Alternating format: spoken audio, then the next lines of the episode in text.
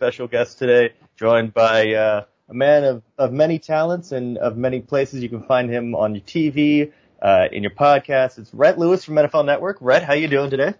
What's up, Mike? Uh, that was a very generous intro. Um, jack of many trades. I don't know if we would say master of any yet, but uh, still working towards it. Thanks for having me on. Glad to be here. Oh, perfect. Thanks for coming on. How's uh, how's the family doing through uh, through the pandemic? Because I know you got kids, so.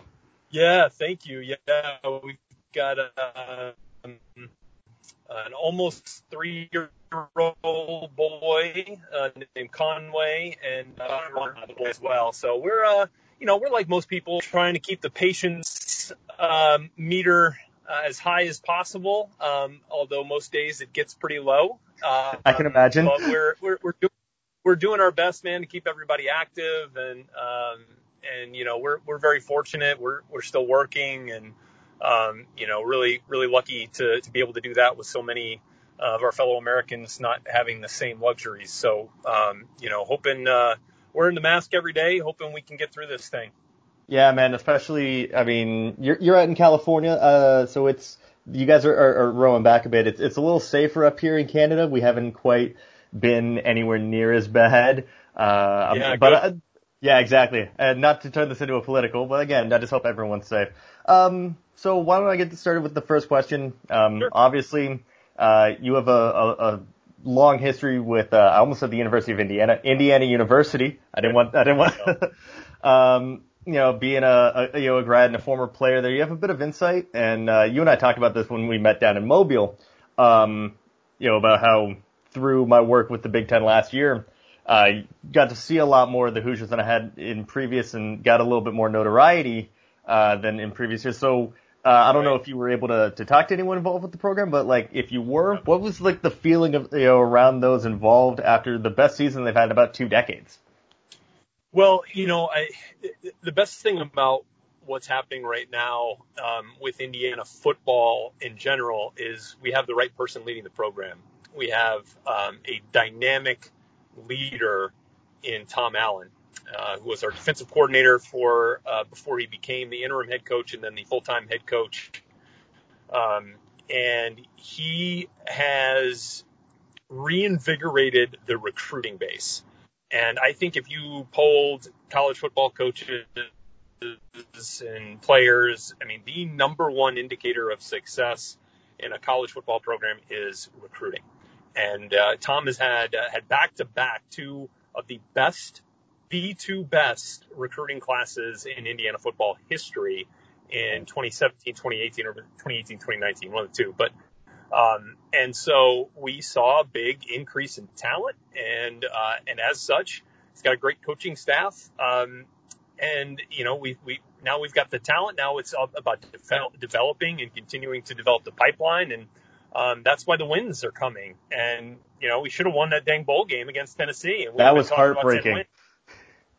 So, yeah, I mean, it's, um, that's, that, that's certainly another goal this year is, you know, we're back, we're back in the bowl conversation and depending on what happens with the pandemic, you know, we got to go win one. So I think, um, the, the biggest thing is, you know, that, that Tom has developed a program, um, on principles principles.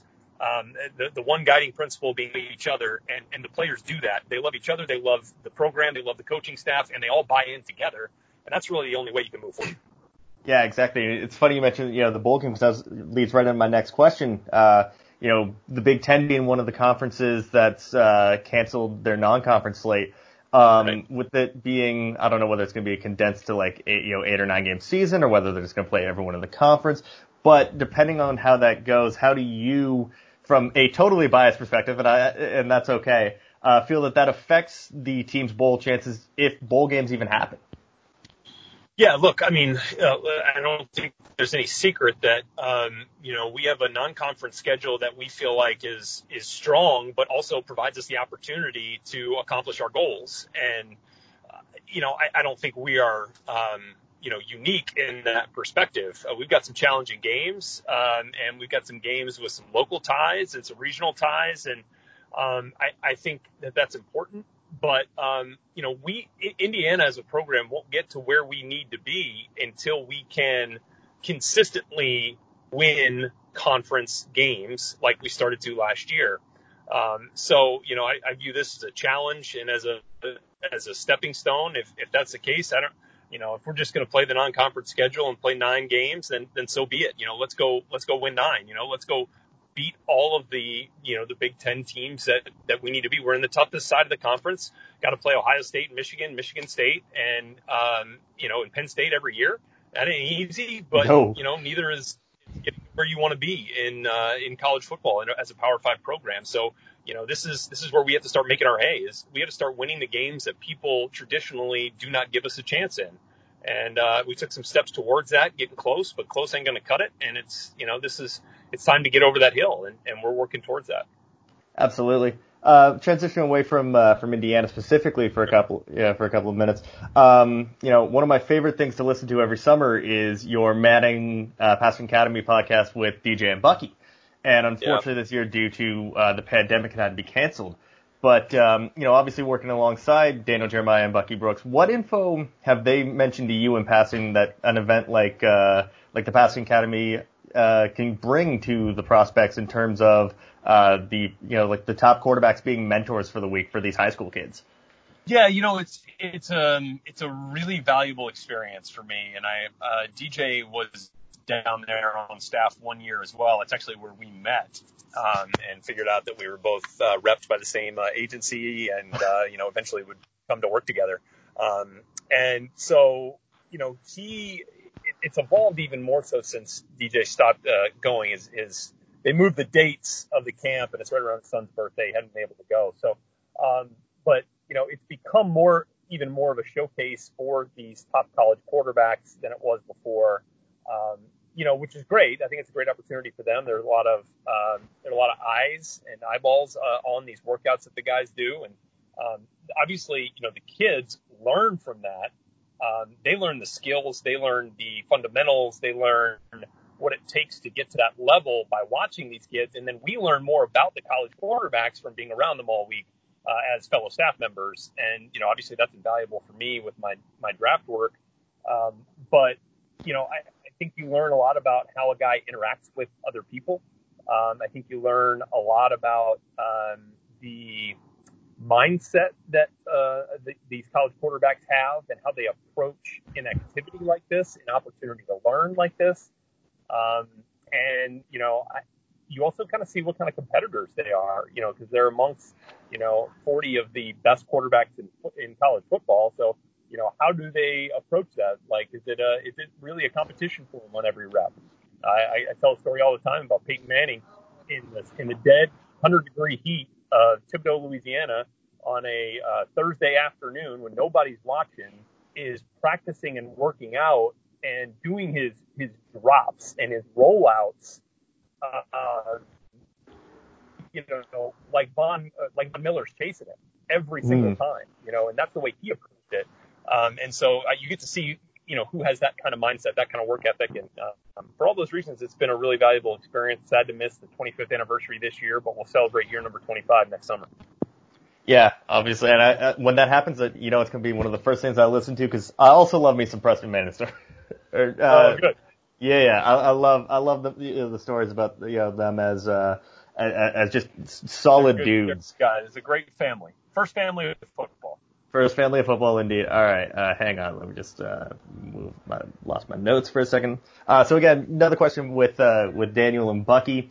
Uh, they're predominantly football oriented guys. Uh, you know, in the brief interactions I had with them down in Mobile, uh, you know, so, you know, solid dudes. What's one thing about you know uh, them outside of football that they're following may not know? Oh, let's see here. Uh, DJ is a diehard Padres fan. Mm-hmm. Um, and well, I mean, I guess if you listen to the podcast, you probably know that. um, you also may not know just how bad the uh, dad jokes get with DJ. Oh no! Yeah, it's um, it's really really corny, and you know, like the best thing is that like I don't think he realizes just how corny they are. Um, so you know, that's that's definitely one thing that you could probably get a little bit of a hint of if you listen to the pod and um, you know you you watch on YouTube. And then, um, you know, Bucky is, you know, I, I think uh, it may not be people that realize that Bucky was both a wide receiver and a defensive back in the NFL. Um, you know, he was a second round draft pick of the Buffalo Bills. Um, and it really, you know, hung around the league for a number of years. And towards the, the end, I mean, it found a way to stay, to stay by switching sides of the ball. I mean, he was that talented. Um, in order to do that, and then you know, just seeing the way that he worked his way up the scouting ranks um, was was really impressive. And uh, you know, he's he's coach Bucky uh, now. You know, he's a high school football coach mm-hmm. out here in the greater Los Angeles area, and uh, can also play a pretty mean game of chess, from what I understand. Really? So, yeah, there's some uh, there's ah. some, some knowledge for you. you. You mentioned the dad jokes. I'm shocked uh, DJ didn't get in on this Bo Bichette uh, uh, trend of uh, of bad puns that was blew up last night. Oh, is that right? From right here in Toronto. From right here in Toronto. Oh man, yeah, no, he he usually doesn't miss any opportunity to uh, to get in on on something really cheesy like that. uh, all right, obviously, um, you know, you work in you know on as an anchor on several programs for for NFL Network, and including the, the Move the Sticks podcast uh, with Bucky and DJ. Um, a lot of people that are going to be watching this are, you know, kind of early 20s, late teens, looking to try to break into sports media. What's one piece of advice you could give to them? Uh, I'll give you three. Um, right. Intern, intern, intern. Um, and it seems simple and it seems, um, you know, rudimentary, but it is the number one indicator or number one most valuable thing that I did in my entire career. Um, you know, like I tell people, I loved Indiana University. I got a great education there. Um, I did not learn a ton about sports broadcasting there.